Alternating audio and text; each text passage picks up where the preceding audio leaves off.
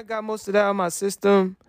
You know, I, I let her know that, you know, I'm not gonna fucking go through fuck shit trying to be the Dalai Lama no more. You know, I had to do it. You know, I'm the nigga, you know, helping out the CIA and shit like that. You know, I can't be letting women get beat in front of me. You know, I don't give a fuck if the police let it happen. I gotta go to war with the police too if they let it happen.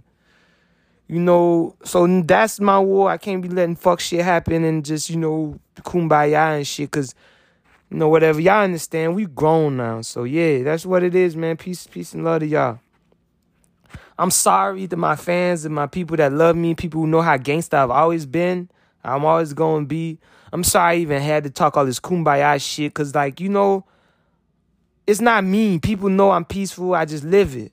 You know, I don't need to be everybody's pastor, preacher, talking about these morals, talking about hoes, all this fuck shit. They daddies didn't do it. They daddies get, gave birth to them and give a fuck.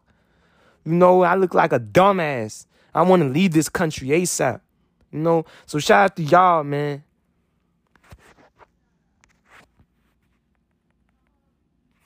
So what I mean by that is just be the best you can be. I be forgiving people. I don't give a fuck. Like if you don't get violent with me, I forgive everything else.